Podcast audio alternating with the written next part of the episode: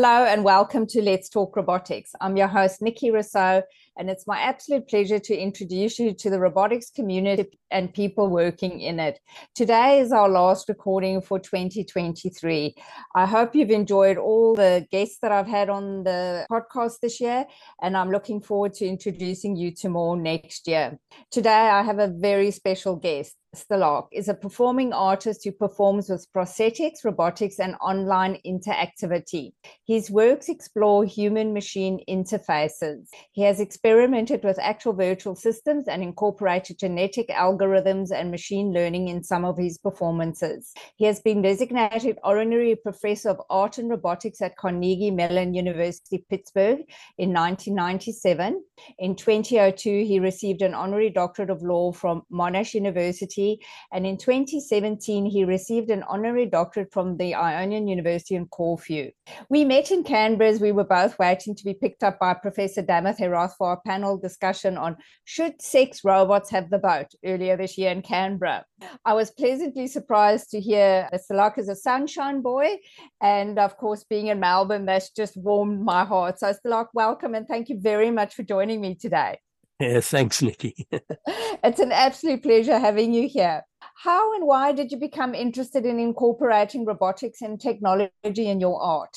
Oh, some of the early performances really explored embodiment, issues of identity, and it quickly became apparent that, you know, technology is increasingly part of our our environment. We're increasingly having to interact with it uh, it's mediated a lot of our, you know, experiences. It enhances our cognitive abilities through computation. So all of these kind of factors, I think, and my general interest in the body and how it interfaces with the world, you know, led to the first augmentation of the body, which was a third hand.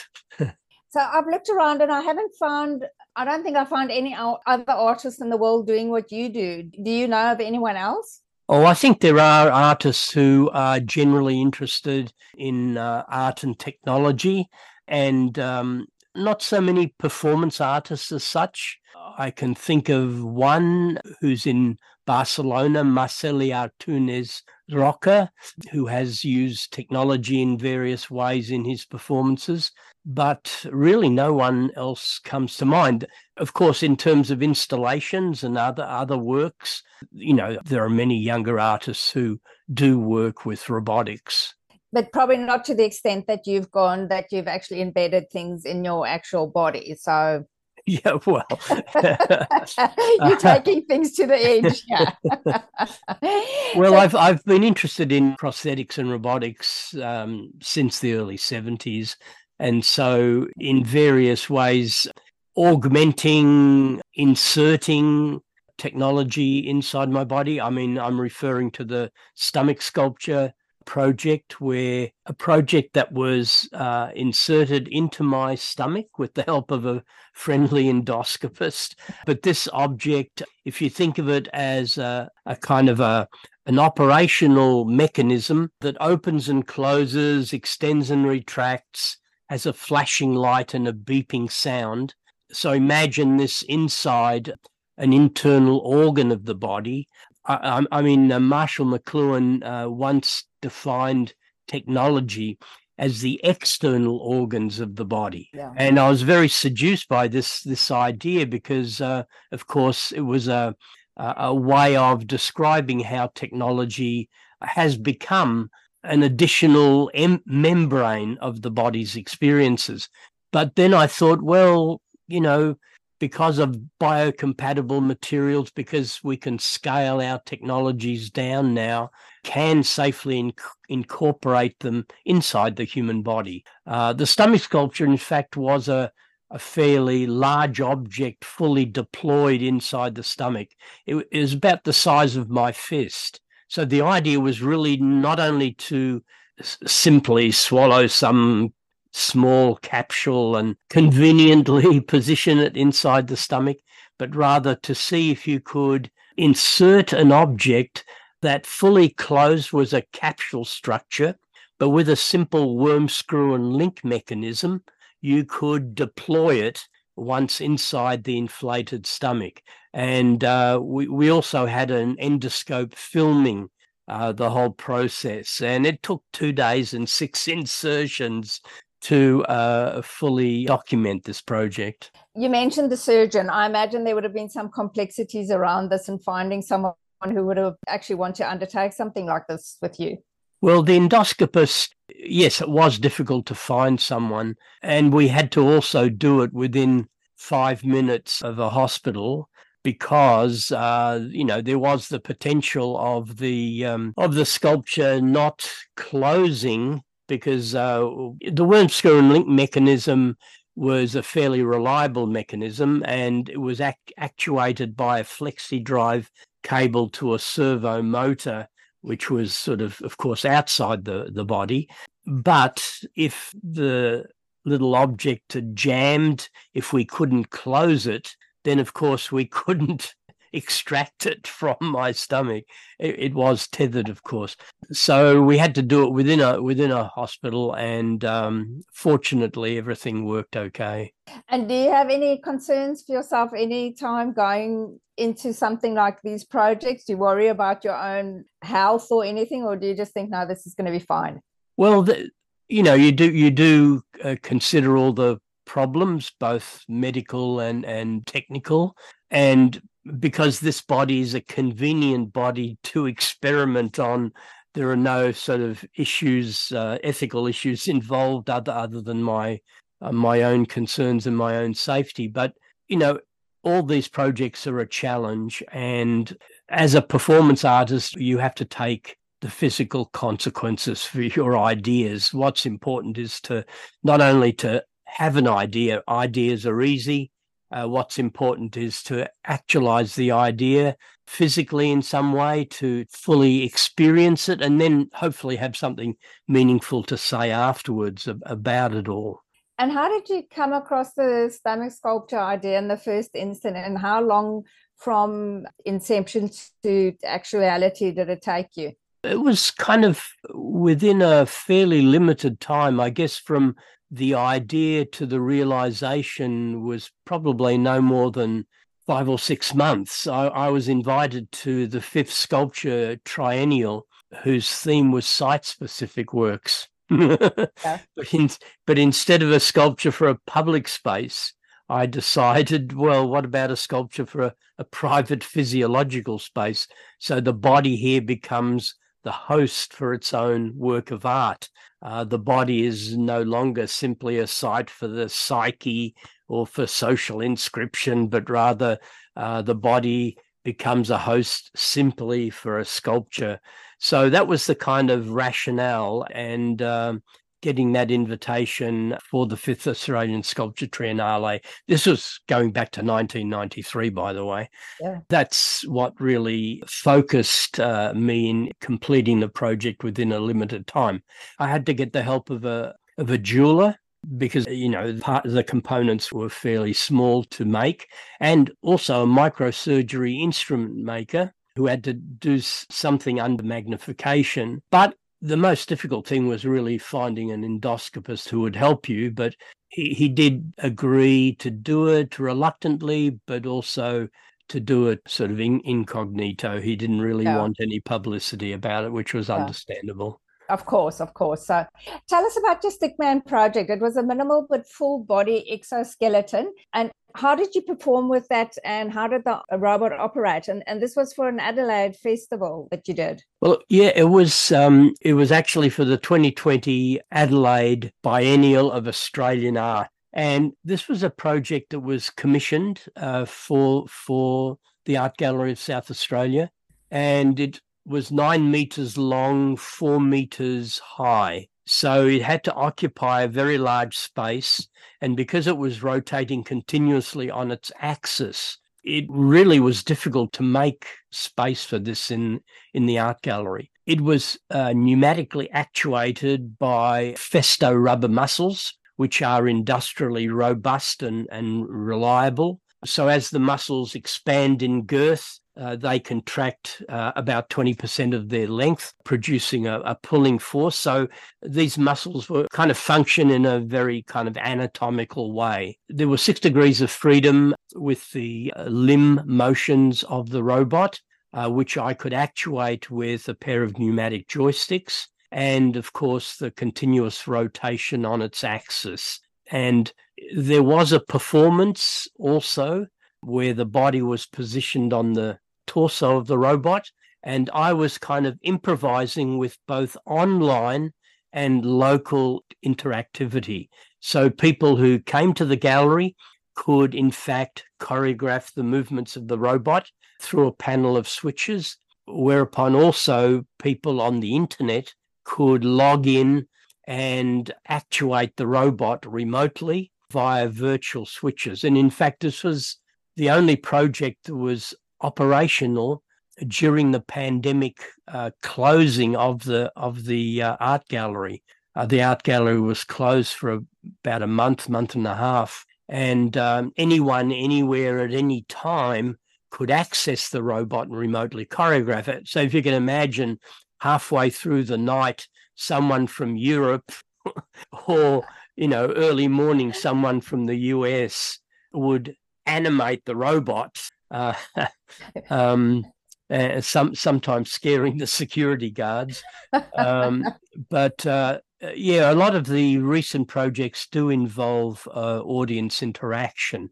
The other one that's related, I guess, is the um, the Stickman uh, full body exoskeleton. Yeah. It's a minimal uh, but full body exoskeleton, uh, again with uh, six degrees of freedom and for five hours continuously, uh, the uh, uh, the body was algorithmically actuated by the exoskeleton.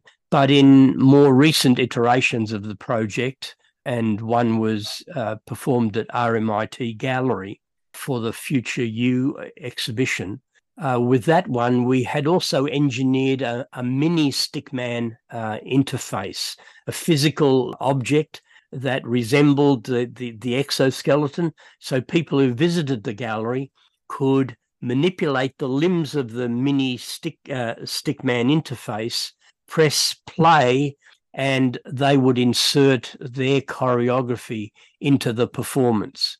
So I didn't quite know and in what way my body would uh, would be animated. So it's this kind of it's not so much an issue of people controlling the artist in the exoskeleton, but rather constructing more complex and interactive operational systems, seeing the body not simplistically as a, a biological body kind of functioning in a local space in proximity to others, but rather a body that can be extended, that can perform beyond the local space that it inhabits. And in fact, beyond the skin of the body. So that was the kind of rationale for this. But also, it meant that when I wasn't performing, what could happen uh, was that the installation remains.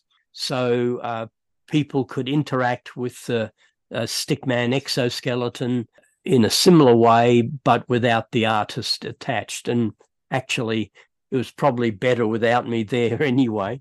Uh, um, we we had projected um, a shadow of the of the uh, stickman and also a video feedback projection. So during the performance, although I was uh, essentially actuated by the exoskeleton, I had one leg to stand on, one leg to balance, so I could pivot on that leg, manipulate the shadow on the wall, in other words, construct a, a more interesting image on the wall, uh, and also modify the video feedback that was being projected as well on, on the adjacent wall. So it wasn't simplistically, uh, I mean, there was the agency of the artist also incorporated into uh, the performance.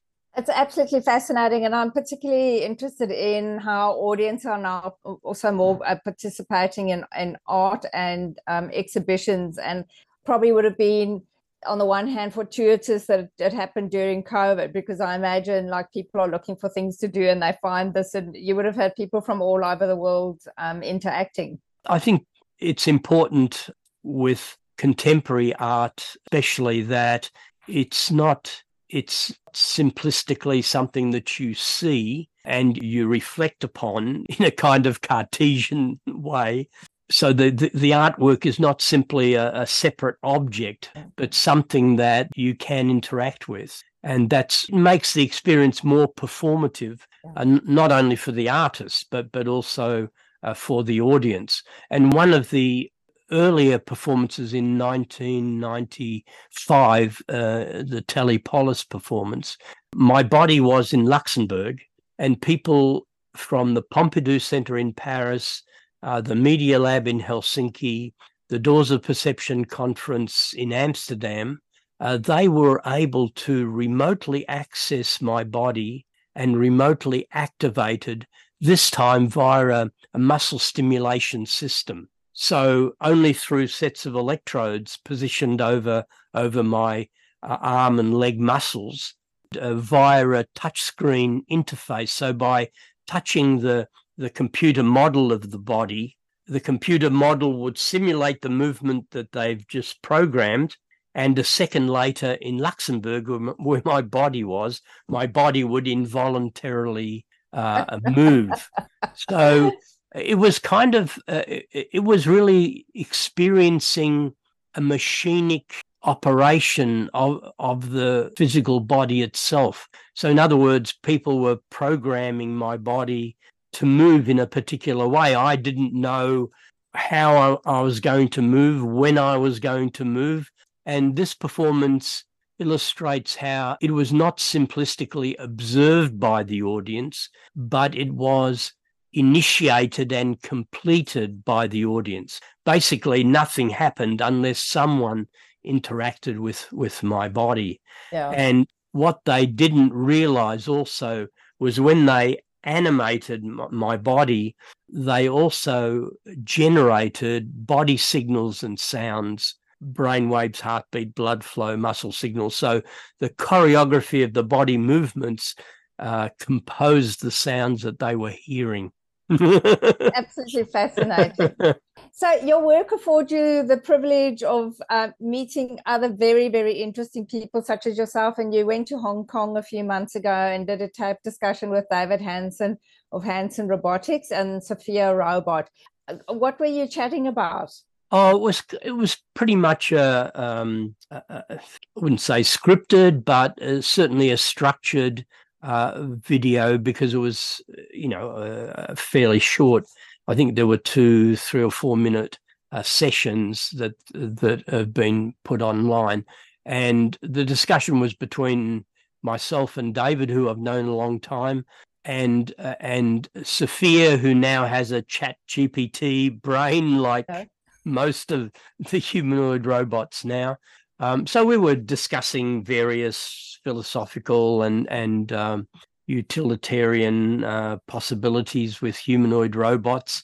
I mean, why humanoid robots? Of course, there's biomimicry, a genre of robotics uh, that's been happening for quite a while. I mean, the Boston Dynamic robots that that I personally saw so with the Boston Dynamic uh, dynamic robots, um, the dog-like robots are very seductive with their mammalian gait. Um, but w- why humanoid robots? Well, you know, we communicate via facial expressions, uh, with natural language using our voices. We project intelligence to a robot that looks like us, speaks like us, can respond adequately to our queries.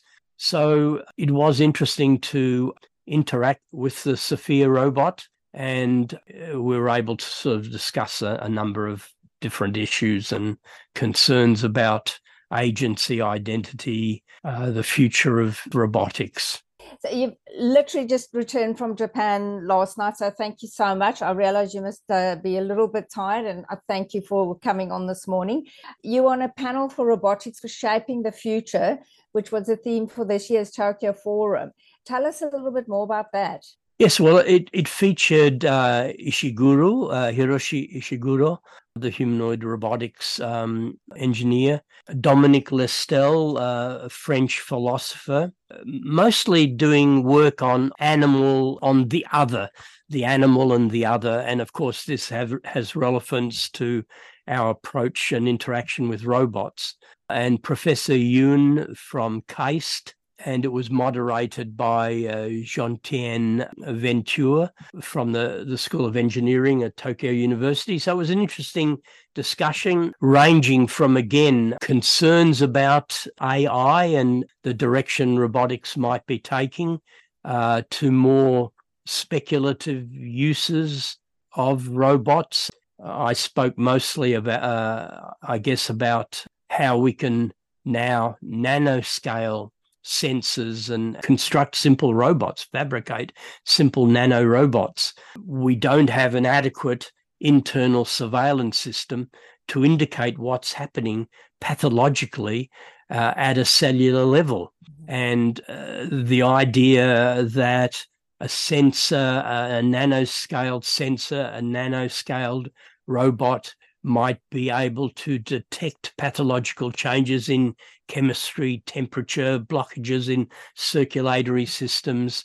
Um, and if, if the first signs of pathological cells uh, can be detected, they can be more easily uh, eradicated.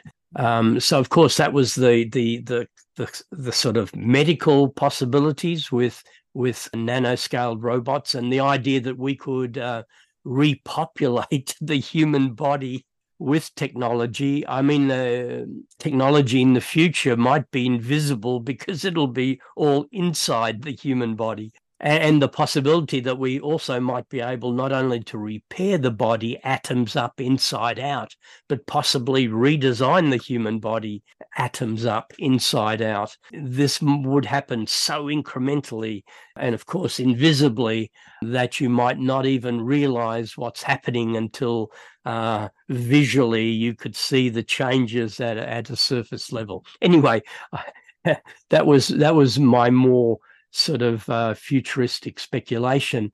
Uh, but, uh, you know, Hiroshi pointed out how humanoid robots can be used uh, for caring the aged, for assisting in, in hospitals. So, do you see us adopting more robots in our everyday lives in the coming years? And I think, you know, Japan is a is a country that already uses a lot of robotics. Yes, I think, and that was a point made during the uh, panel discussion that there's no concern, as we have in the West, uh, to incorporating more and more robots uh, in society for all, all sorts of utilitarian reasons, for caring, for servicing the, the human. I think what's interesting is the different kinds of robots, not limited to humanoid robots, but there'll be a multiplicity of robots in different forms with different functions, and of course, a proliferation of humanoids that we will be constantly uh, interacting with. And I think it's really a matter of the zeitgeist of our time that we are getting more and more uh, comfortable and conditioned to interact socially with robots, uh, not only in the workforce, but possibly engaging in all sorts of other activities. I was giving a keynote to a body hacking conference about seven or eight years ago. And what was interesting for me then was a girl who came to the conference who uh, had an artificial leg. And uh, it was a 3D printed, beautifully designed leg. It was not a cosmetically fashioned one, as uh, was the case with one of the other participants who who didn't have a, um, an arm, and his prosthetic arm was carbon fiber, you know, stainless steel. People are getting used to seeing prosthetic attachments to the body that are not, you know, uh, trying to mimic or trying to make them look cosmetic. Uh, which sometimes is a bit creepy, you know, that this is this this is kind of a silicon hand. Uh, that's creepy, but we're much more comfortable now with this. So, and with with my third hand, um, when it was first engineered in 1980, and at the time it was sophisticated enough to be to get invitations from the Jet Propulsion Lab in Pasadena and the Johnson Space Center in Houston to demonstrate the hand to the extravehicular activity group. But at that time, I had made a cosmetic cover for the mechanism. And to be honest, I, I decided uh, not to use it at all to expose the the mechanism, the stainless steel, aluminium, and and acrylic uh, components. And I think now we're we're very comfortable with this idea that prosthetics and robotics uh, can be aesthetically appreciated in their own materiality. That we don't have to mimic the actual appearance and cosmetic feel of the human for it to be acceptable. Stelarc, I'm mindful of your time. Um, it's been an absolute pleasure speaking with you. What does 2024 hold for you? Well, there are there are two new projects, and one funded by the ICEA lab in uh, Paris at the Sorbonne, and that's underway already. Yeah. And that'll be a whole arm, yeah. a whole arm attached to to my body as a as an extra arm, and this will be a double jointed arm so, for example, the fingers can bend one way, the thumb can rotate. You've got a right hand, but the fingers can bend completely the other way. The thumb can rotate backwards. So you have a left hand and a right hand all in the one uh, sort of universal design. Elbow is also double jointed. With an eye in hand, uh, a small camera in the palm of the artificial arm, and so, performatively, this will be very interesting. You'll be able to perform with an extra arm that can switch from a left a left arm to a right arm, from a left hand to a right hand, and uh, the eye in hand, the camera, the disembodied eye, will be able to produce an image that can be projected. I'll be able to get close ups of my body and the exoskeleton, the hand exoskeleton that I'll be wearing that will actuate and animate the artificial arm. So it'll be interesting visually and in terms of how it's controlled. And then an even more ambitious project funded in Barcelona. And this involves a, a, mobile robot platform using Mecanum wheels. The artist will be on this mobile platform with a, an industrial arm. And uh, I'll be able, with a pair of joysticks, the left hand, for example, controlling the, the movements, the choreography of the of the robot platform, of the omnidirectional robot platform. My right hand, for example, joystick will control the seven degree of freedom movements of the robot arm. The title of that project is The Sound of One Arm Clapping. so there's a sort of a gripper clipper attached to the end of the robot arm yeah. uh, that will occasionally make a clapping sound. And so, so, this will also be remotely interactive. So, for example, if you go online and draw a graphical line, you'll be able to get the platform actually uh, moving in that way, and you'll be able to get the robot to to occasionally clap. But again, it's a it's a choreography of of movement and sound. And if the artist is not performing on the robot, the uh, support structure for the body will kind of indicate a, a kind of a human trace. And of course, that can perform on its own in an exhibition that might last for three months, you know, when the art is not there. So they're, they're two new projects that should be completed by the end of next year. Yeah. They're both underway at the moment at, at various stages. Pretty excited about this because it just generates new performative uh, possibilities. Oh, look, I think it's going to be fantastic. When will the one in Paris be? Well, that's going to that's going to take pretty much the whole year, okay. but we we've already talked to the curators at the Palais de Tokyo, which is uh, an exhibition and performance space in Paris, and will be performing there. And uh, with the omnidirectional robot platform, the sound of one arm clapping, Ars Electronica in Linz, which is the sort of major media arts festival, will be performing there.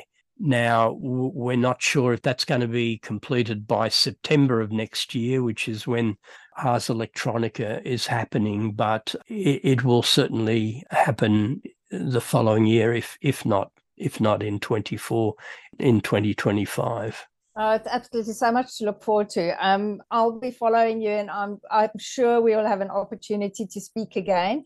Um, thank you so much for your time. I wish you the very happiest festive season, and um, thank you for joining me today. Well, thank you very much, Nikki. Thanks.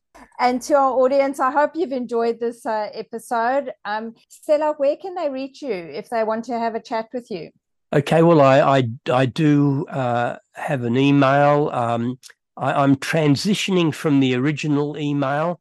So my email now is uh, Stelarc, S T E L A R C, uh, the numeral one. So Stelarc1 at gmail.com. Um, and I do have a, a website um, uh, at stelarc.org um, which um, is not completely up to date. that, that's fine. It contains yeah. the the major the major projects there. Super duper. I'll put those in the show notes. And to our audience, thank you for joining me again. Um, and if you've been uh, listening during year, thank you for your support. I hope you have a wonderful um, festive season, end of year rest. Look after yourself, be safe, and I look forward to your company in 2024.